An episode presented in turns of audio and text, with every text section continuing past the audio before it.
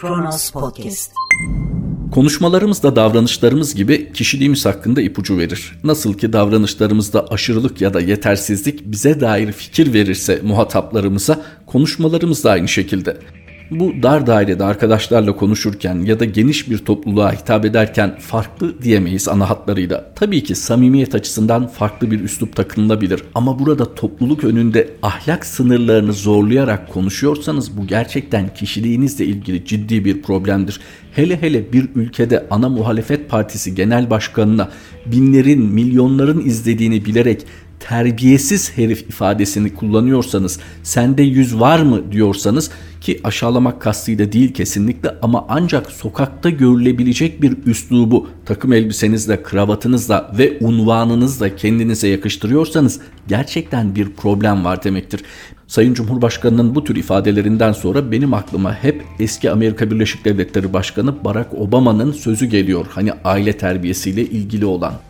Kasımpaşalı olmakla, o kültürü yaşatmakla övünüyor olabilirsiniz. Fakat şu an Kasımpaşa'ya hitap etmiyorsunuz. Şu an dar bir bölgeyi temsil etmiyorsunuz. Şu an bir ülkenin cumhurbaşkanısınız ve eleştirilerinizde ne kadar sinirlenirseniz sinirlenin, velev haklı olun. Terbiye sınırları içerisinde olmalı ulu orta milyonların önünde hem de siyasi rakibinize nasıl böyle seslenebilirsiniz? Hani demokrasi kültürü demokrasi kültürü diyoruz da ne olmuş? Size bir takım sorular sorulmuş can kayıplarından sizin sorumlu olduğunuz söylenmiş. Değilseniz bunu açıklarsınız. Tane tane açıklarsınız. ikna edici bir şekilde açıklarsınız. İster prompterdan okursunuz, ister yazılı açıklama yaparsınız, ister irticalen konuşur cevap verirsiniz. Fakat sizin doğaçlama konuşmalarınızda yani metnin dışına çıktığınız anlarda çok ciddi bir probleminiz var. Gerçekten ahlak sınırlarını çok zorluyorsunuz ama siyasete sıkışmışlık duygusu, hesap verme kaygısı sanırım bu tür hataların artmasına yol açıyor.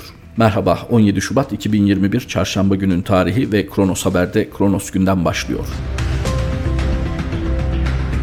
Erdoğan'dan Kılıçdaroğlu'na sende yüz var mı terbiyesiz herif Cumhurbaşkanı ve AK Parti Genel Başkanı Erdoğan partisinin Ankara 7. olağan il kongresinde Gara konusunda konuştu. Gara'da 13 Türkiye vatandaşının ölümüyle ilgili kendisini eleştiren CHP Genel Başkanı Kemal Kılıçdaroğlu'na terbiyesiz herif diye hitap eden Erdoğan şu ifadeleri kullandı.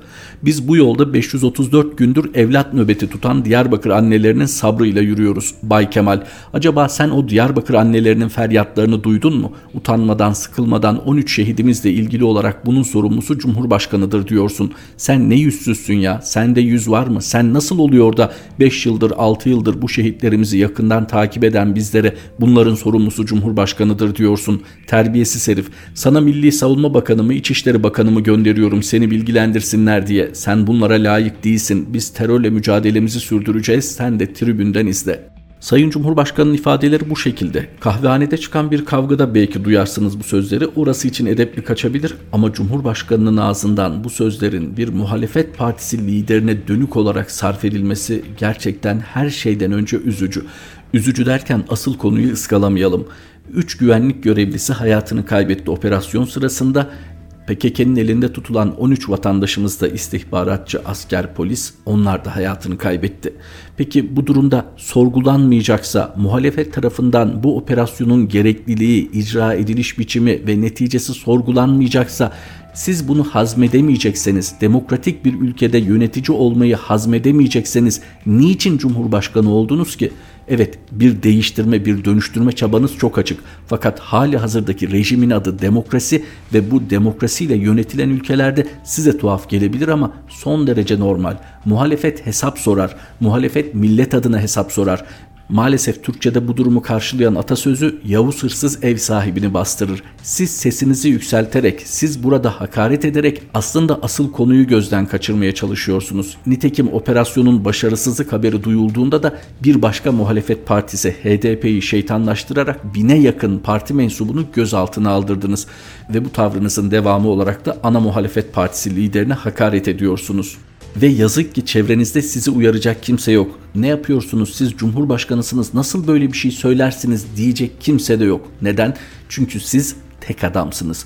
Kabul etseniz de etmeseniz de sizi uyarabilecek ikinci bir adam yok. Çünkü tek adam rejimlerinde ikinci adam yoktur. İkinci adam ancak tek adam gittikten sonra belli olur.'' Kılıçdaroğlu Erdoğan'a 5 paralık dava açacak. CHP Genel Başkanı Kemal Kılıçdaroğlu, Cumhurbaşkanı ve AK Parti Genel Başkanı Recep Tayyip Erdoğan'a bugünkü konuşmasındaki ağır ithamlar nedeniyle 5 kuruşluk tazminat davası açıyor. Erdoğan, Kılıçdaroğlu için sen ne yüzsüzsün, terbiyesiz herif ifadelerini kullanmıştı.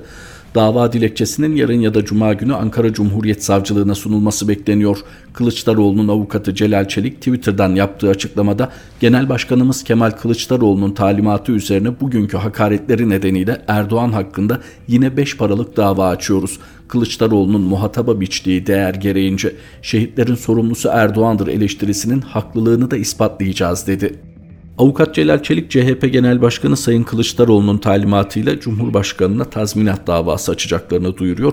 Hemen bir iki cümleyle belirtelim. Sayın Kılıçdaroğlu da cevap verdi bugün Sayın Cumhurbaşkanı'nın ifadelerine. O son derece makul bir şey dile getirdi. Dedi ki sorularıma cevap ver. Ben sana 5 soru sordum. Bu sorunun cevabını bekliyorum. Sense reklamına kaçıyorsun işin demişti sesini yükseltip hakaretamiz ifadeler kullanmasını kasıtla işin reklamına kaçmakla suçladı Cumhurbaşkanını Kılıçdaroğlu. Fakat avukat Sayın Celal Çelik'in bir ifadesine dikkat çekmek isterim. Şehitlerin sorumlusu Erdoğan'dır eleştirisinin haklılığını da ispatlayacağız. Haklı ya da değil siyaseten böyle bir eleştiride bulunulabilir. Demokraside bu gayet normaldir. Ortada insanların hayatını kaybetmesine yol açan bir operasyon var ve bu operasyon eleştiriliyor. E sorumlusu kim olacak? Bu sorumluluğu Sayın Cumhurbaşkanı'na yüklemek kadar normal bir şey olamaz mevcut sistem içerisinde. Sayın Kılıçdaroğlu'nun böyle bir şey ispatlamasına gerek yok. Fakat Sayın Çelik'in daha önceki bir ifadesini hatırlatmak istiyorum. Hatırlayacaksınız 17-25 Aralık dosyalarıyla ilgili yer yerinden oynayacak demişti. Zaten o konuda çok çoktan vatandaşın bir kısmı kararını vermişti. Burada mesele bunu Türkiye'nin geneline hepsinden öte yargıya kabul ettirmekti. Yer yerinden oynayacak demişti 17-25 Aralık dosyalarında da yer alan tapelerin gerçekliğine, o ses kayıtlarının gerçekliğine dair bir açıklama yapacağız diye. Evet siz o açıklamayı yaptınız. Kendi adıma biz onun doğruluğunu zaten biliyorduk. Fakat bu Türkiye'de yer yerinden oynayacak ifadesinin karşılığını bulmadı. Sizin genel itibariyle de muhalefetin aslında bunun yolunu bulması gerekiyor. İşin hakikatini merak edenlerin aslını araştırıp doğrusuna ulaşabileceği bilgileri artık halkın da kabullenebileceği bir tekrarla ve yoğunlukla onun gündemine getirmek. Hani muhalefetin bundan başka temel bir vazifesi var mıdır bilmiyorum. Erdoğan'a senin işin yüreği yaralı anaya şeref dağıtmak değil. İyi Parti lideri Meral Akşener Gara operasyonu ile ilgili ne olduğunu bilmenin milletin hakkı olduğunu söyledi. Akşener senin işin kongre salonunda yüreği yaralı bir anayı telefona bağlatıp şeref dağıtmak değil o anaların evlatlarını yaşatmaktır dedi.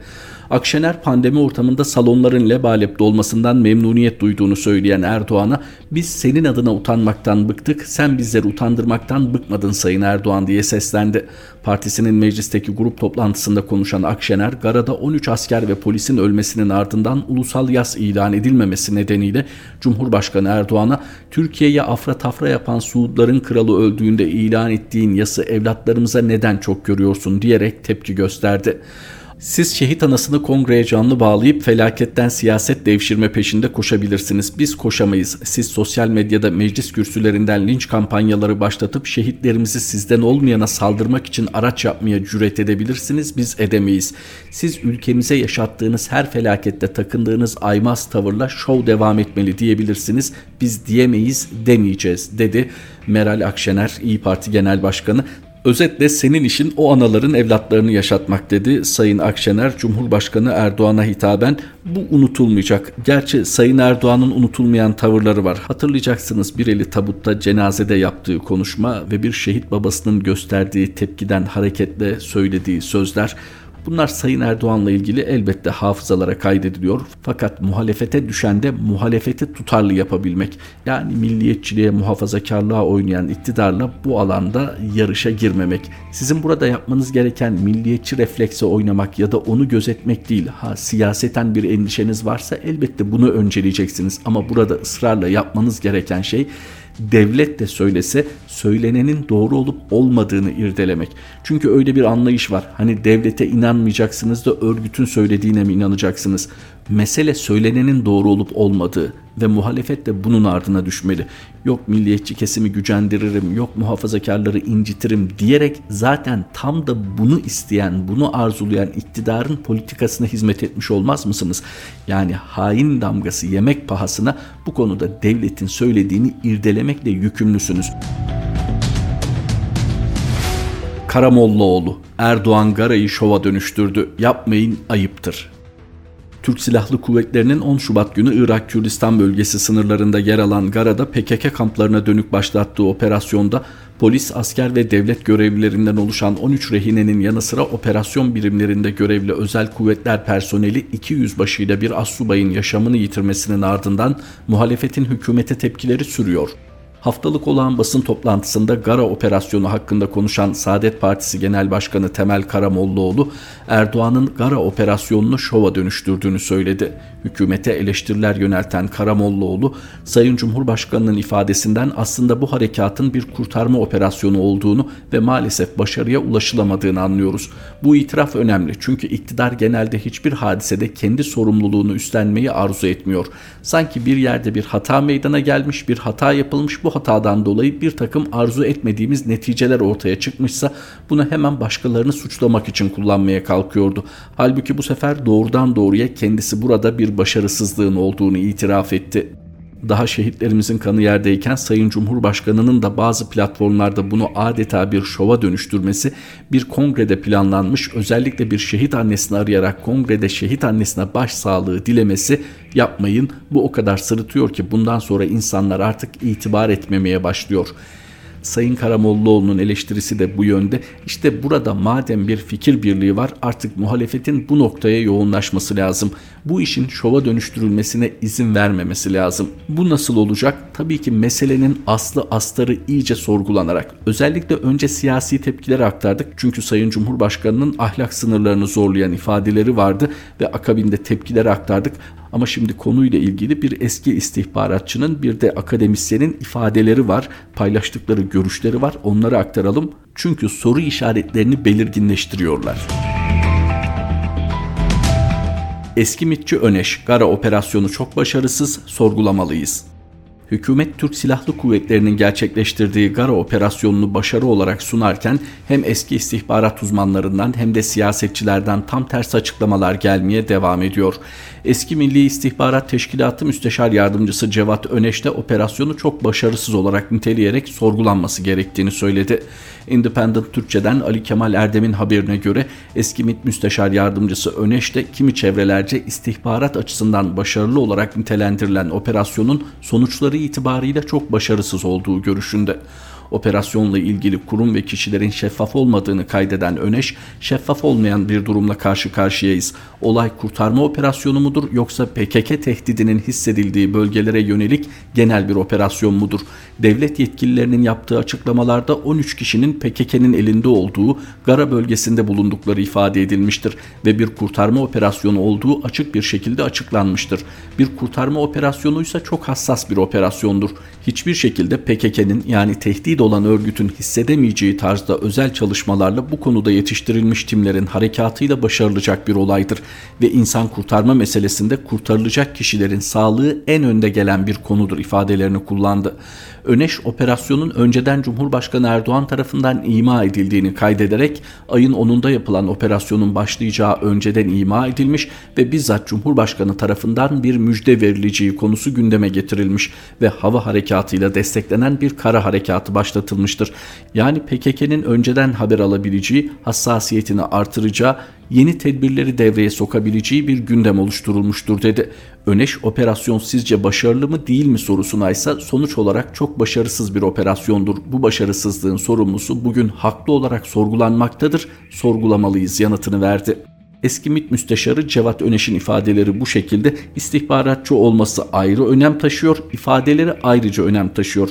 Bir kere neden istihbaratçı olması önemli? Malumunuz artık Milli İstihbarat Teşkilatı'nın elinde hemen tüm istihbarat yani askeri istihbaratın kullandığı bir takım cihazlar da personeliyle birlikte Milli İstihbarat Teşkilatı'na geçtiğinden bu yana istihbarat denilince akla sadece Milli İstihbarat Teşkilatı geliyor ki Milli Savunma Bakanı Hulusi Akar'la Genelkurmay Başkanı Yaşar Güler'in açıklamalarındaki istihbarat vurgusu bunu akla getirebilir.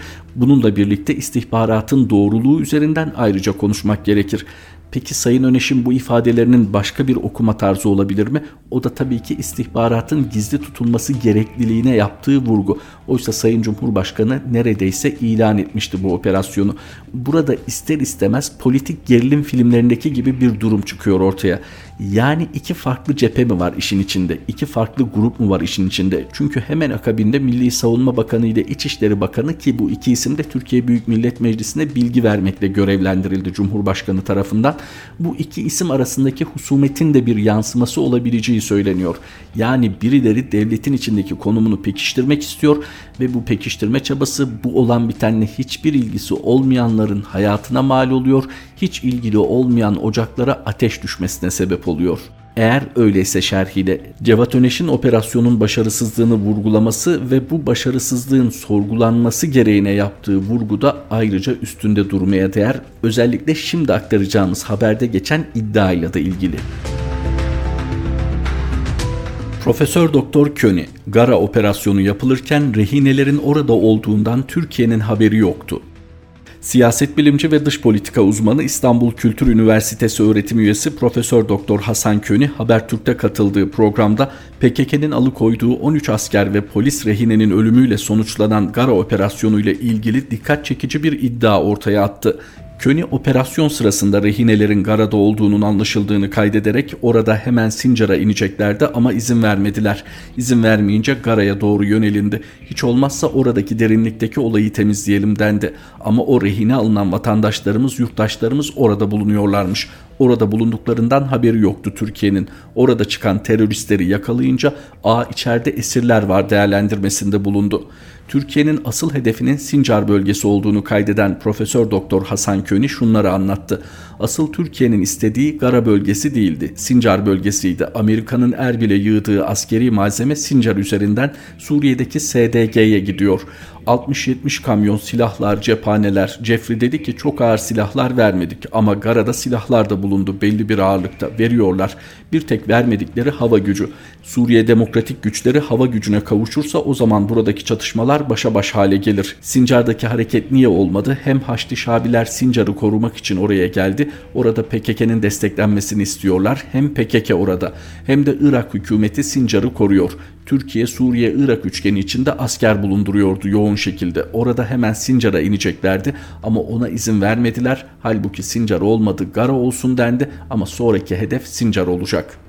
Profesör Doktor Hasan Köni son derece kıdemli bir isim ve bu kıdemli isimler gerek medyadaki etkinlikleri nedeniyle gerekse de devlette ya orduda ya güvenlik bürokrasisinde yer alan dostları vasıtasıyla farklı bilgiler edinebiliyorlar. Ama bu öyle bir bilgi midir? Teyit edilmiş midir? Çünkü ortaya müthiş bir çelişki çıkıyor. Şimdi biz sorularla netleştirmeye çalışalım. Gara operasyonu orada bulunduğu bilinen esirlerin kurtarılması için mi yapıldı? Ya da Sincar için hedefleden bir operasyondan geri dönülmek zorunda kalındığı için mi? Oraya inilemediği, operasyon iptal edilmek zorunda kalındığı için mi? Bu soruların cevabını verecek tabii ki devlet, tabii ki Türk Silahlı Kuvvetleri. Fakat o kadar çok çelişki ortaya atılıyor ki işte Profesör Doktor Sayın Hasan Köle'nin de ifade ettiği bu şu ana kadar duymadığımız bir iddiaydı ve işin aslı bu yönde açıklama yapanları da açığa düşüren bir iddia. Ne deniliyordu? 5-6 senedir PKK'nın elinde asker, polis, istihbaratçı vatandaşlarımız olduğu biliniyordu ve son 2-3 senede Gara bölgesinde tutulduğu biliniyordu deniliyor. Nitekim Sayın Köni'nin iddiası karşısında da şu soruyu sormak lazım. Madem son anda mecbur kalınan bir operasyondu Gara, neden bu kadar detaylı bir istihbari çalışma yapılmıştı? Neden bu kadar detaylı bir mağara bilgisi vardı Türk Silahlı Kuvvetleri'nin elinde? Tamam Sincar'a dönük bir operasyondu. Son anda vazgeçildi. Şartlar nedeniyle gerçekleştirilemedi. O halde Gara'yı halledelim dediler. Peki Gara'da gerçekten Türk vatandaşlarının tutulduğu bilinemiyor olabilir miydi? Oysa 2-3 senedir o isimlerin orada tutulduğu bilgisi açık kaynaklarda bulunuyor hali hazırda. Evet bu iddiada zaten hiç net olmayan görüntüyü daha da bulanıklaştırdı. Bu da ister istemez yine devlette gerek orduda gerek güvenlik bürokrasisinde yerini pekiştirmek isteyen grupların bir mücadelesi izlenimi uyandırıyor. Kronos Haber'de Kronos gündemin sonuna geldik. Tekrar buluşmak üzere. Hoşçakalın.